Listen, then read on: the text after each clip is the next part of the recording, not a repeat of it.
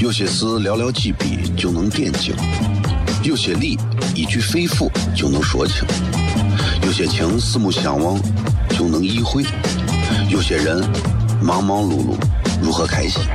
每晚十九点，FM 一零一点一，最纯正的陕派脱口秀，笑声雷雨，荣耀回归，包你满意。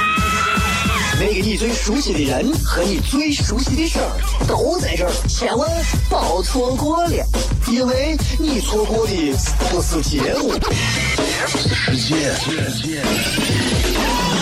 低调，低调，Come on。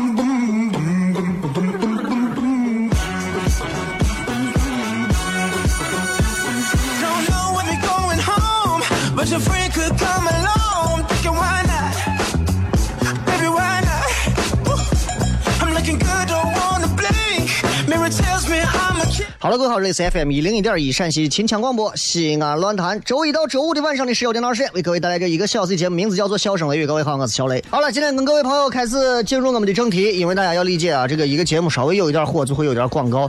其实这一点上，既让我们开心，也让我们痛苦，大家一定要理解一下。现在开始进入我们的话题，啊，进入我们的话题，呃，没有啥大不了的。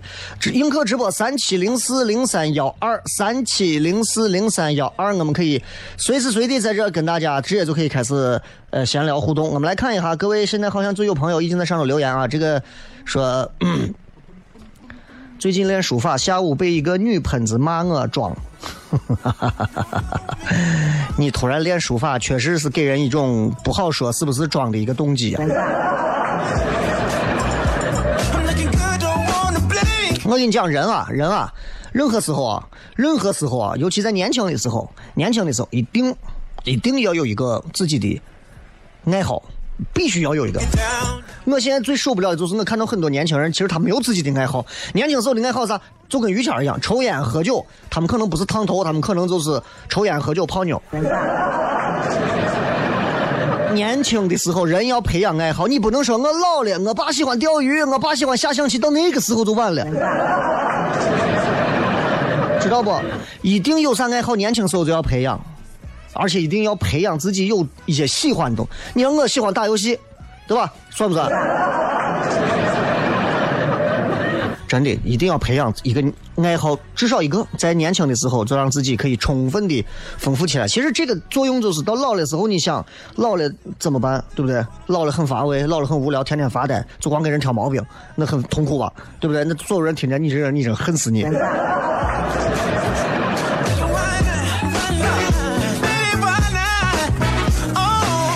今天在微博上跟各位的互动话题啊，今天跟微博的互动话题其实就是，微博的互动话题就是，你们最近有啥新鲜出炉的小计划没有？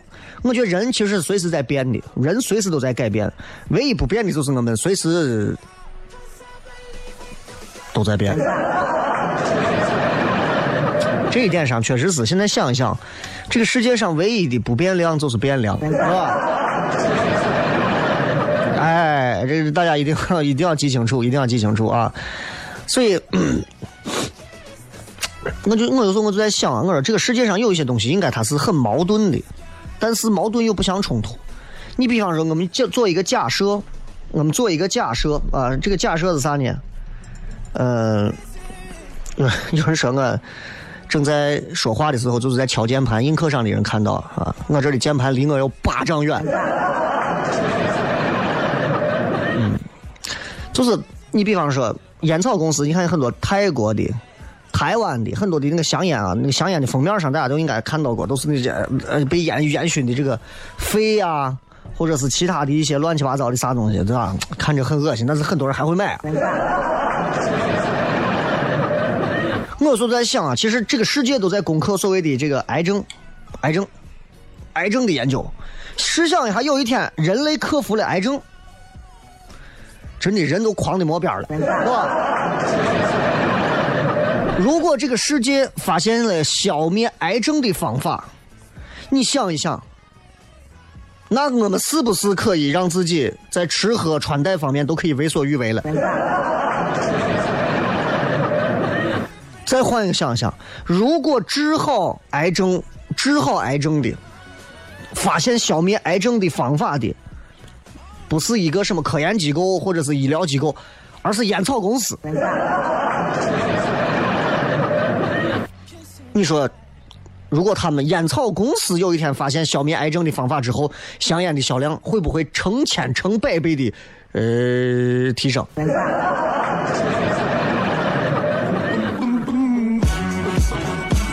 这个东西挺好玩啊！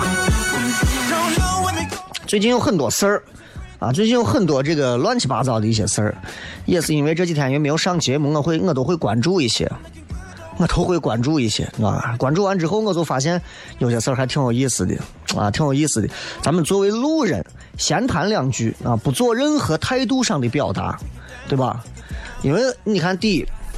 都知道这个，我爸是没是练武术的。其实，在西安这个地方啊，武术的这个门类和行当啊，水很深的。很多一些拳师、武师在西安这个地方都是很有资历的。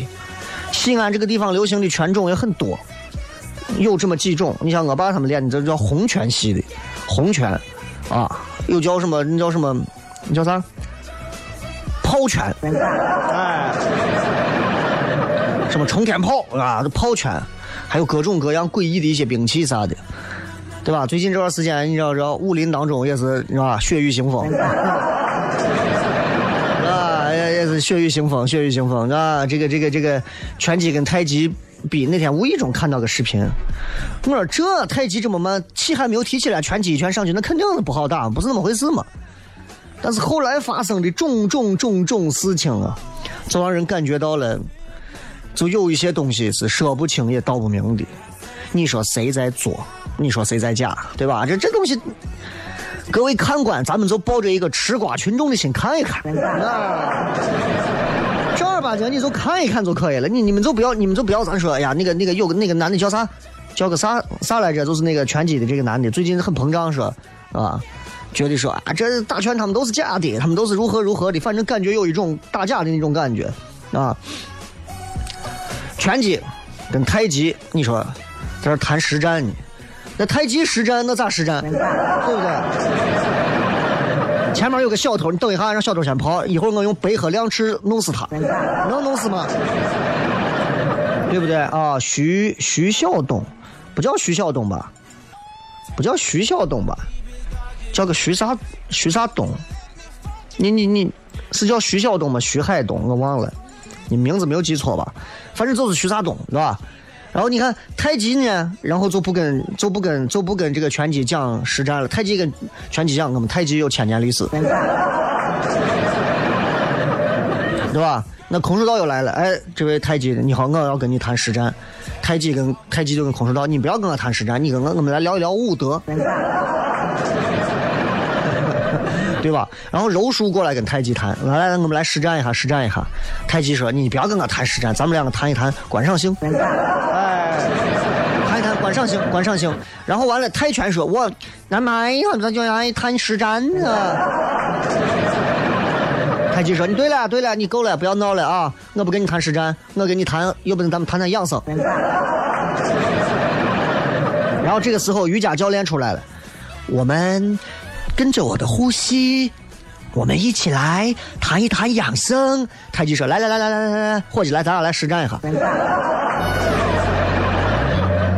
对吧？这，哎呀，反正这个叫徐啥的，把太极看似好像给一拳打倒了，但是只能说是打倒的是个人嘛，对吧？你自己不是微博也被封了。”对吧？说网上不是有段子吗？说这个姓徐的跟八大门派挑战，八大门派联合起来想了一晚上开会，最后第二天决定报警。公说公有理，婆说婆有理。有人觉得这个姓徐的现在太膨胀了，说话太狂了；也有人觉得他触动到了。他触动到了中国武术界里头不可触碰的一块东西，于是乎他必将会红，必将会火，但是也必将立刻消失。今天很高兴跟大家见面，咱们先谝一会儿，等会儿回来接着聊。有些事寥寥几笔就能点睛，有些理一句肺腑就能说清，有些情四目相望。就能意会；有些人忙忙碌碌，如何开心？每晚十九点，FM 一零一点一，最纯正的陕派脱口秀，笑声雷雨，荣耀回归，包你满意。那个你最熟悉的人和你最熟悉的事儿都在这儿，千万别错过了，因为你错过的不是节目，世界。低调，低调。Come on.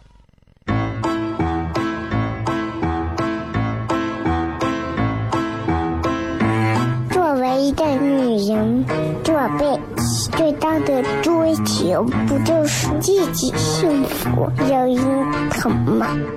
虽然我还不到三十岁，但是我也心脏因为的男人呀。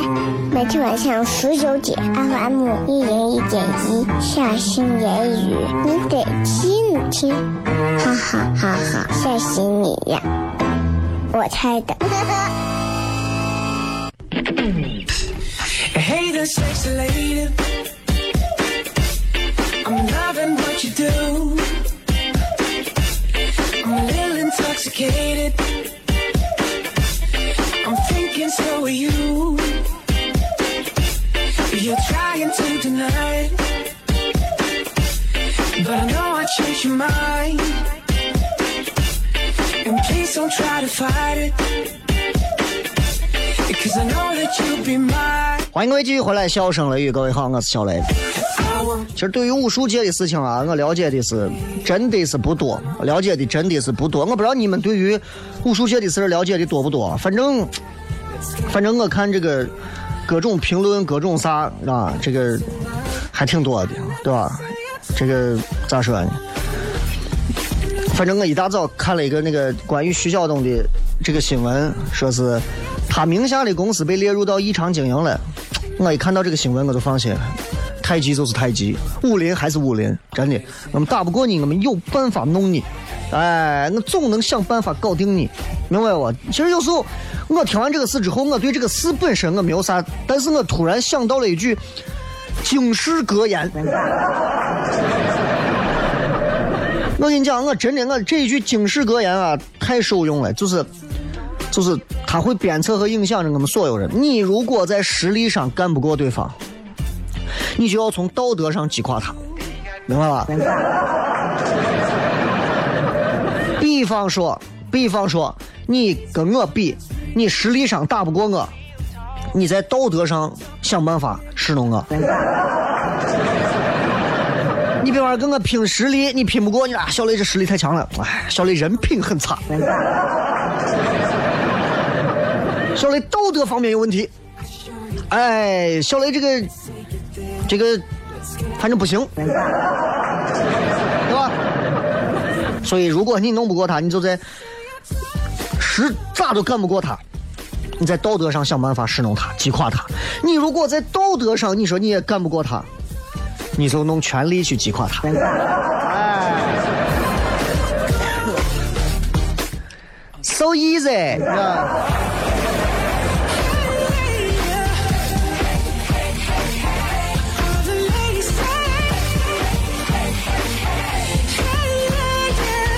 今天来我们看一看各位也在微博上发的一些有意思的留言啊，确实是 最近这段时间啊，也跟大家也是一直有四五天了吧，没有好好的跟大家聊一聊。今天就想跟大家呃聊一聊啊，来看一看各位发来的一些比较好玩的一些留言。这当中有一些留言确实是跟跟咱今天的互动话题没有啥关系。说雷哥作为一个九零后，你觉得如今？啊，看串行了，对不起啊。作为一个九零后啊，你认为现如今的九零后的这个婚姻观是怎样的？作为一枚九零后，我认为我坚决结了婚就不能离婚。你觉得呢？这是你自己的事儿吧？对吧？哎，这是你自己的事儿吧？这个，我觉得，作为一个九零后来讲的话，咋说呢？就是婚姻观这个东西。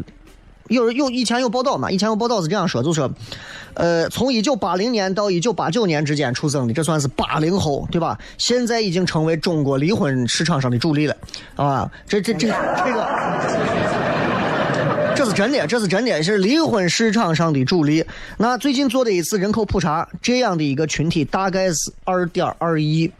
我不知道这个二点二亿指的是离婚二点二亿，还是说这个八零后的这个八零到八九年有二点二亿？我估计是后者，八零到八九年有二点二亿。但是这样一个区间，现在正成为了一个离婚人群的一个主力。所以你们九零后不要着急。哎，就你知道，我跟我一个朋友在聊，我朋友以前在民政局干，后来出来了，也是以前也给人家干过一段负责盖离婚证章的。就跟我讲，你说小雷，我跟你说，有时间你到节目上也说一下，真的，离婚这个事情啊，有些时候以前是觉得伤风败俗、道德意义不好，怎么着，现在其实大家都看得很淡了，离了大不了好了，我们再过嘛，对吧？八零后现在不是离婚了，就是现在在离婚的路上。说实话，我你问我九零后婚姻的这个相对他们的观念、他们的数据，第一，我不是九零后，我离九零后差了八年。八九年的妹子，你都不要说你是九零后，真不一样，完完全全不一样。我跟你讲，九零后现在也不是说是法律规定当中的年轻人，你们已经不是 年轻人了啊！你会发现，时间推移当中，不知不觉，九零后的年轻妹子啊，这还有九五年的说这个啊，映客上的说九五年的，你九五年现在多大了？你算一下。一七九五，二十二岁啊！我的天呀，二十二岁啊！现在都要养全村呢。我现在身边的很多年轻娃跟我一块在唐山一块说脱口秀的很多年，九五年的、九七年的、九八年的，好不容易碰见个九一年的老皮，正是处在人生最尴尬的阶段，年轻年轻不下去，老还老不上来。你说这？那你会发现，现在很多九零后的现在也是，就是周围有的人结婚了呀，周围有的人结婚了呀，有的人怀孕了呀，有的人当爸了，有的人当妈了，有的人离婚了呀，有的人啥啥啥。作为九零后来讲，其实我拿八零后往一块儿去放啊，作为就是，嗯，你看我们年少的时候，When we are child，When we are child，我们对自己另一半，我们对自己的另一半，其实对婚姻。我相信每一个九零后应该是充满着各种各样美好的向往，比八零后还有美好的向往。因为八零后那个年代有很多东西，说实话还没有九零后这么这么这么忒贼，知道吧？然后，但真到了结婚的这个时候，就是你会发现，九零后的婚姻比八零后的婚姻还脆弱，还脆弱。对于婚姻这件事情上，这个周六晚上。啊，糖蒜铺子现场，我再跟各位讲一讲我最近的婚姻，婚姻当中的婚姻心得，好吧？今天礼拜一嘛，礼拜六晚上，我们一般都是礼拜四还是礼拜三晚上才放票嘛，所以不着急。啊，我我我最近对婚姻方面有很多的啊，礼拜四晚上放票，有很多新的一些感触。我真的有时候觉得啊，这个结婚离婚这个事，都真的太脆弱了。我真的特别羡慕你们这些天天喊着我是一个单身狗，我专注单身几十年，你们好好活着多幸福！你们动不动过来跟我喊雷哥，能不能介绍个女朋友？雷哥，我想脱单，能不能给我介绍一个帅气的男朋友？真的，哥拯救不了你们所有人，我要能拯救所有人，你们都跟着我过。真的，婚姻不是你们想象的那么简单。但也没有你们想象的复杂。婚姻当中需要的坚持和执着，甚至是需要一些偏执的东西。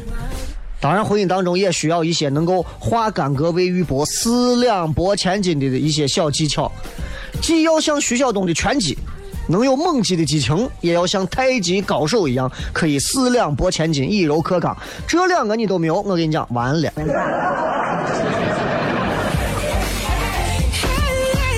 同意不？你们自己说同意不？对不对？是不是这个道理？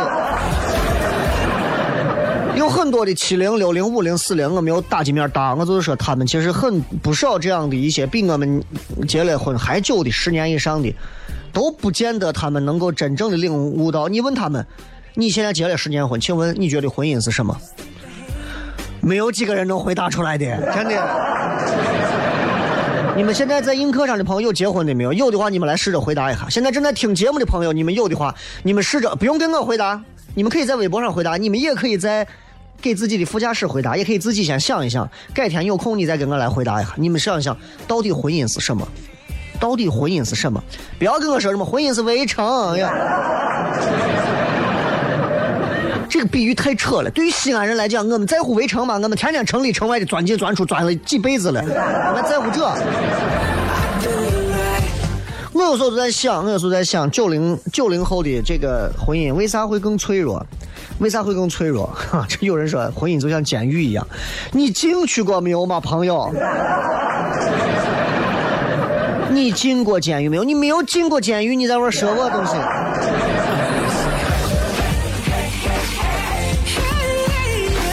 有时候在想，我说这个婚姻的这种婚姻的这个这个脆弱，到底到底？尤其现在九零后，甚至我觉得到零零后开始，零零后现在已经十七岁了，开玩笑啊，零零年的十七岁了。如果婚姻质量越来越脆弱，那到底是时代的退步，还是还是还是还是一种时代发展下来的一种进步的一种必然性？我说我也在想这个东西，我说到底应该是哪种？我之前在网上见到一个女娃说的一个还比较精辟的啊，还比较精辟的。就是他说，他说，这个女娃是离过婚的一个九零后啊。他就说，当然我相信这会儿听节目的一定也有离了婚的九零后。我觉得首先我要给你们宽心，离婚根本没有啥事情，离婚结婚不过是感情和生活当中的一种状态而已。就好像你 QQ 在线还是隐身，对吧？我不懂，父母不懂，父母认为你要么下线，要么在线，你不能隐身，所以，所以。一个离婚的九零后的女娃，当时她说了一段话，我印象很深，然后我还把她专门收藏下来。她说：“想一想当初为啥想结婚，是想跟喜欢的人过幸福的生活。其实这就是最简单的初心，对吧？就跟哎，我喜欢你，我想跟你一块生活。可惜的是，年轻的我们常常因为不懂欣赏价值观的不同而争吵，对吧？很多人都是这样。”越多的分歧，越多的无力感。最后，当我提出了解除婚姻关系的枷锁，我们仿佛都松了一口气，也带来了沉淀和反思。很多人吵架呀，很多人吵架的原因，甚至到离婚的原因，包括你们到父母这一辈上，吵架原因都是因为两个人的不同。但是我们父母这一辈上离婚的，我觉得没有咱多，没有八零九零多，因为他们比我们能忍。而且在他们那个时代背景下的那种，就是人对于婚姻的这种，呃，内心的这种敬畏心，我觉得还是有的，不会那么轻而易举的，对吧？头一天见面，第二天上床，第三天结婚，第四天离婚，一个礼拜经历了人生的三大转折，对吧？所以你想一想，你想想这个事情就会变得，唉。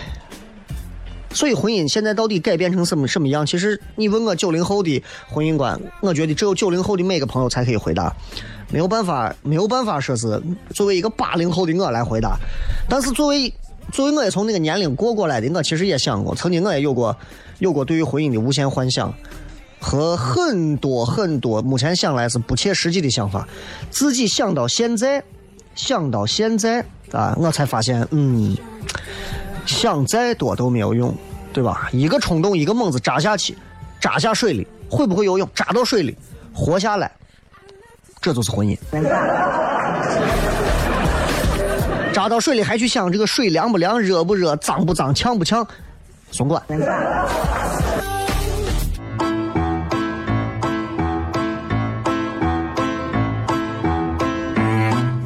一个女人，做背。最大的追求不就是自己幸福、有人疼吗？虽然我还不到三十岁，但是我也心脏因为的男人呀。每天晚上十九点，FM 一零一点一，下心言语，你得听一听，哈哈哈哈，吓死你呀！我猜的。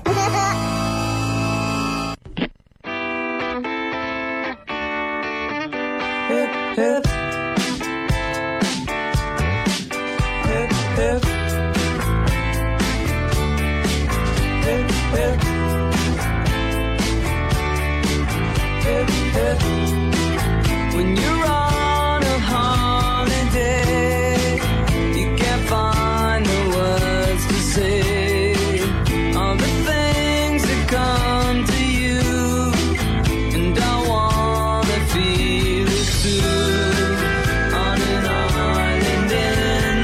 欢迎各位继续回来，笑声雷雨，各位好，我是小雷。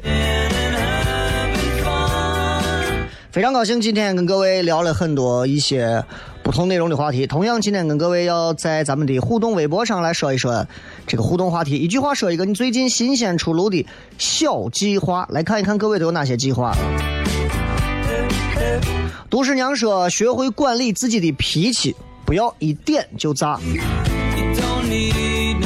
有些时候，其实我也在想，我也在想自己的这个脾气得是需要去管理一下。但是，实际情况就是到了某一个节点开始，我突然意识到，有些时候脾气这个东西来源于两个方面，一个来源于你的内核，一个来源于你的环境。内核，比方说你的教育程度和你的教养、家境等。啊，外面东西就是环境。你天天在流氓窝子待着，你也不可能天天说文言文，对吧？对吧？你天天你天天在一个这个唱诗班里头待着，你也天天不可能在外头张口闭口都是三字经，对不对？所以我觉得，哎呀，有一些东西挺重要的，就是就是环境和内核。当然，当然，你看脾气有些时候很多。上了某一个年龄，或者是有某些档次的人，你会发现人家会在很多时候不跟你计较，不跟你计较。哎，人家会选择的是控制和压抑自己的脾气。当然，作为一个社会上来讲的话，社会当中如果有一些很好的行为规范，去帮助人们去约束自己的人性当中的一些暴力的或者是一些火爆的脾气或者性情的话，其实我觉得这是非常好的，对吧？你比方你到你去任何你看咱周围拿亚洲地区来讲的话，你比方你说日本，很多人到日本去旅游的时候，就看到日本人走到街上给你让个位置都给你鞠躬鞠躬鞠躬，到哪都给你鞠躬鞠躬鞠躬，对吧？你会觉得他真的是想给你鞠躬吗？那也未必吧，我觉得，因为他不认识你，我是觉得这这东西可太客套了吧。可是，人家就是给你鞠躬。你就回到西安，你就想想西安人为啥从来不鞠躬呢？因为我们没有养成这个东西，这不是说一代两代人就能养成的东西。对吧？所以我觉得，我觉得管理自己的脾气一点就炸这个事情，可能有些时候跟啥有关系？跟你天天吃蒜吃辣子有关系。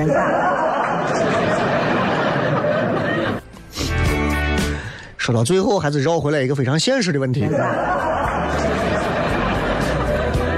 管脾气是一个非常难的事情啊！你因为你弄不好，你就会你跟自己内心当中的另一个小人打架，那个小人随时会把你激怒，会让你变成神经病。而你随时随地要跟他控制啊！哇，这个东西太太难了，但是也很有意思啊。这个说把学年论文写了，嗯，哎呀，我我很羡慕你们这些写论文的人。我我我说心里话，我没有写过论文啊。像我这样一个在学习方面其实没有你们这种戴过那种什么法官帽的那种。啊，你们管那叫学士服，对吧？我管我都叫法官帽。没戴过，没戴过，也没有机会戴啊。希望有机会，有朝一日可以戴一下。啊，现在不知道这摄像馆里头有没有这东西。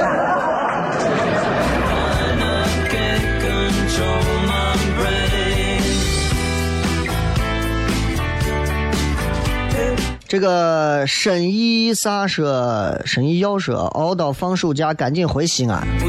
暑假的西安一点都不温柔。暑假回西安，你就相当于是美黑机器调了一个 turbo，调了一个加速版。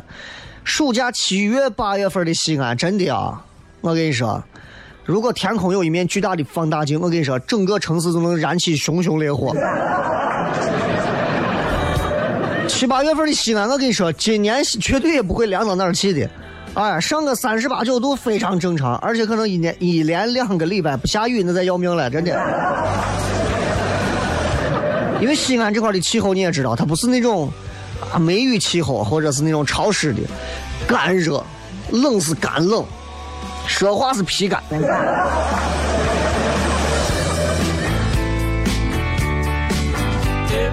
这个叫普啥普，这个字念谢吧还是念啥？因为这个字我印象很深。这个这个微博上这个人这个字，应该是念谢吧？啊，普谢好像是叫，我印象是叫这个。因为这个这个字非常复杂，我到现在都不会写这个字。但是我知道这是个啥东西，这个好像叫谢啊，我就暂时这么叫它。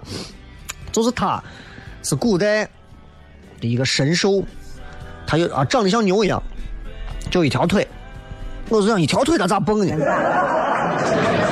然后呢，就是当时的这个雷神啊，要打雷呢，打雷它要治鼓，但是这个鼓呢，他又没有那种特别震天彻地的那种响的那种道具，怎么办？然后就给他说，世间有两个神兽，好像就叫这个名字，叫谢叫啥的，一公一母。拿公的这个骨头做鼓槌，母的这个皮做鼓的这个皮，鼓面，哎，然后呢，他最后把这两个得到之后，杀了，把他们两个人的，把他俩的这个骨头跟皮拿过来，制成鼓锤跟鼓皮。从此以后，神话传说当中，这个雷神咚咚敲鼓，这个打雷，就是用的是这个怪兽的这个，为我的博学鼓个掌吧。这是我在六年级之前就学的会的东西。现在很多娃可能不看了，我从小会看一本将近至少有，呀，有十公分厚的一本《中国古代神话故事大全》，从最早的这个上古时期一直到唐宋元明清，都有，全部都有，每个朝代不同的，啊，包括这个这个叫什么聂小倩，所有这些东西啊，聂小倩是我当时看过最玄幻的一个，后来没想到他们还拍成电影了。他他说的是把字练好一点，这一点上我没有啥意见啊。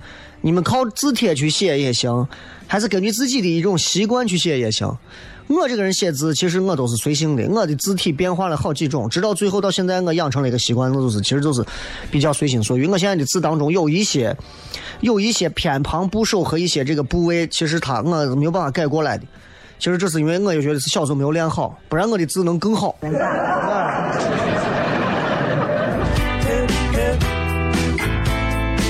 很多女娃长得漂漂亮亮的，那个字一写啊，你就哇，你就在想她肯定是整容了。小王子说：“带上喜欢的妹子去爬太白山，这很容易嘛，就看太白山同意不同意。”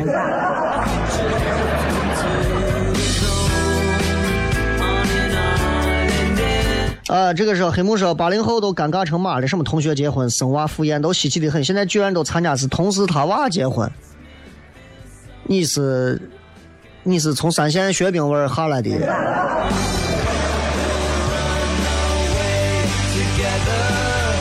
小小康说：“雷哥，第一次看你直播，想起了你以前说一个人坐在演播室跟神经病一样。今天看了你直播，一个人在直播室声情并茂的样子，还真有点那个感觉。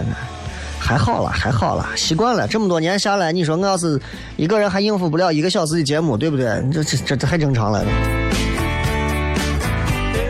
我跟你说，就是现在，如果现在网断了，音乐停了，说小雷你连骗上一个小时吧，你不管了，啊，我相信很多主持人都有这个能力，但是能够骗一个小时骗的大家还能笑的，我估计就我了。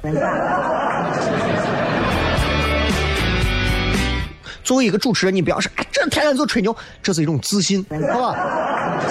这是我们行业内部的一种美德，主持人应该有自信嘛，对不对？盲目自信也是一种自信，好吧？